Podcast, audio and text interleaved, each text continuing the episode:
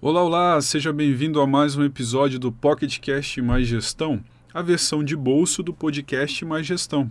Hoje, dia 1 de fevereiro de 2021, isso mesmo, iniciando o mês de fevereiro, agora o segundo mês de 2021, nessa segunda-feira, nós vamos falar um pouco sobre as principais notícias da semana para você já começar bem informado a sua semana de trabalho.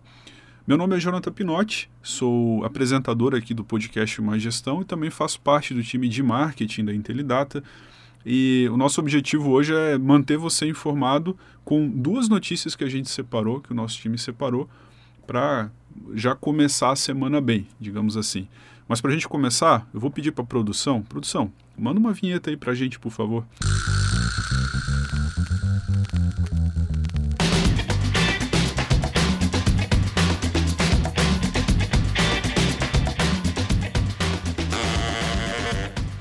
Muito bem. Hoje nós separamos duas notícias, sendo que uma delas foi uma grande notícia aí da última semana, que é a seguinte: mega vazamento de dados expõe informações de 223 milhões de números de CPF. Olha só que interessante. Na semana passada saiu a notícia que pacotes de dados com informações pessoais de mais de 223 milhões de brasileiros apareceram em fóruns usados por criminosos digitais. Esses pacotes de dados incluem número de CPF e algumas informações de veículos cadastrados no Brasil.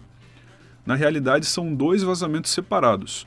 Um deles contém dados de veículos e informações relacionadas a CPFs. Esse pacote, inclusive, está em livre circulação na internet e disponível para download, acredite ou não. E o outro vazamento, que é um pouco mais abrangente, inclui dados de escolaridade, benefícios do INSS e programas sociais, como Bolsa Família, informações sobre renda e score de crédito. Os criminosos digitais, eles estão tentando vender os dados nesse pacote e para comprovar que esses dados são reais, eles vazaram pequenas amostras, ou seja, arquivos de exemplo. Cada arquivo desse de exemplo contém mais de mil amostras de cada tipo de informação. É interessante que esse número de cadastros no pacote supera a população brasileira, que é estimada em 212 milhões de pessoas. Aí você deve estar se perguntando, mas como que eles têm mais informações do que a população? Bom, provavelmente eh, esse pacote de dados inclui até mesmo o CPF de pessoas falecidas. Muitas dessas informações não são públicas, mas muitas delas sim. Inclusive, elas encontram-se hoje disponíveis em portais do governo federal. Então a pergunta que fica é: qual é o objetivo de vazar esse tipo de dado? É possível que os criminosos ou empresas tenham se dado ao trabalho de copiar esses dados diretamente das fontes oficiais e organizar esses dados com o intuito de facilitar operações de marketing e crédito, no caso de empresas que queiram comprar esse tipo de dado que é ilegal, ou até mesmo vender esses dados para ah, criminosos digitais com a intenção de cometer fraudes, né, no caso de criminosos. Então, agora que esses dados já foram vazados e provavelmente o meu e o seu CPF está no meio desses dados vazados aí na internet, quais são os cuidados que nós precisamos ter? Bom, em primeiro lugar, você deve desconfiar de e-mails, ligações ou mesmo mensagens de texto e WhatsApp que contenham seu nome, CPF ou outros dados pessoais. Não confie nessas mensagens, nesses contatos. Desconfie. Se você receber algum contato desse, seja por telefone, seja por e-mail, por WhatsApp, é, não necessariamente quer dizer que esse contato é legítimo só porque ele contém os seus dados. Como nós vimos, eles podem estar usando esses dados para cometer algum tipo de fraude. Então, qual que é o, o, o caminho ideal para você lidar com essa situação? Se você for contatado é, por alguma empresa ou por alguém que diz ser uma empresa que tem esses dados, entre em contato nos canais oficiais dessa empresa que supostamente está enviando alguma mensagem ou ligando para você para validar a legitimidade desse contato e dessas informações. Nós não vamos aqui dizer que né, todas as empresas vão estar tá cometendo isso, não, mas é, o ideal é que você realmente entre em contato novamente com os canais oficiais dessa empresa para validar se aquele contato é legítimo ou não. E, para aqueles que são donos de empresa, agora pensando no âmbito empresarial, é interessante você buscar mais informações sobre a Lei Geral de Proteção de Dados. Inclusive, a gente comentou sobre a Lei Geral de Proteção de Dados, o LGPD, na semana passada, no PocketCast da semana passada, E nós temos também um episódio do podcast falando, explicando um pouco sobre a questão do LGPD. Por que, que a gente está batendo tanto nessa tecla? Porque a Lei Geral de Proteção de Dados ela tem como objetivo justamente evitar esse tipo de vazamento de dados, ou pelo menos tentar fazer com que o responsável pelo vazamento ele responda legalmente por isso. A partir do momento que uma empresa ela assume a responsabilidade por coletar dados dos usuários ou dos seus clientes, ela tem que responder legalmente pelo uso indevido desses dados. Se ela usa dentro do âmbito da empresa dela, na operação dela, ela tem que ter tudo isso mapeado e ela jamais pode vazar esse tipo de informação.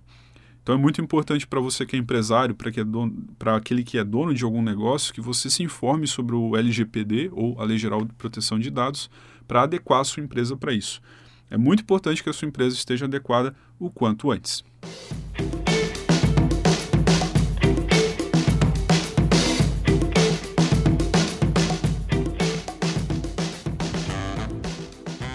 Segunda notícia que nós trouxemos hoje para o Pocket Cash Uma Gestão é uma notícia que se encontra lá no site do gov.br. Vendas com notas fiscais eletrônicas em 2020 atingem mais de 9 trilhões de reais. As vendas com notas fiscais eletrônicas, a famosa NFE, registraram em 2020 um montante de 9,48 trilhões de reais. Esse valor é 6,9% superior ao registrado no ano anterior. Em novembro a dezembro de 2020, houve crescimento de mais de 15,6% e de mais de 20,5%, respectivamente, no total de vendas com a nota fiscal eletrônica, na comparação com novembro e dezembro de 2019. A indústria atingiu 4,94 trilhões de reais em vendas com a nota fiscal eletrônica em 2020, superando as vendas em 2019 em mais de 3,4%.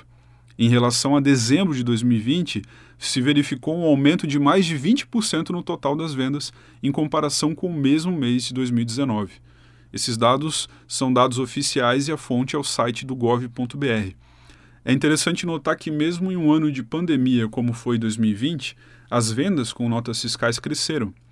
Isso deixa claro uma forte tendência do mercado em regularizar as operações, as empresas e os CNPJs, ainda mais agora que o comércio sofreu mais uma grande transformação tecnológica devido à pandemia, ao isolamento, ao home office e quem ainda não vendia na internet, quem ainda tinha sua operação apenas local e não levou isso para o ambiente online, com certeza a partir do ano passado essas pessoas estão cogitando entrar nesse mundo mais tecnológico da internet. Então a emissão da nota fiscal eletrônica é parte integral e fundamental da venda online em todo o Brasil. É uma notícia boa, mostra para a gente como tem crescido e como tem sido regularizado várias operações hoje no Brasil.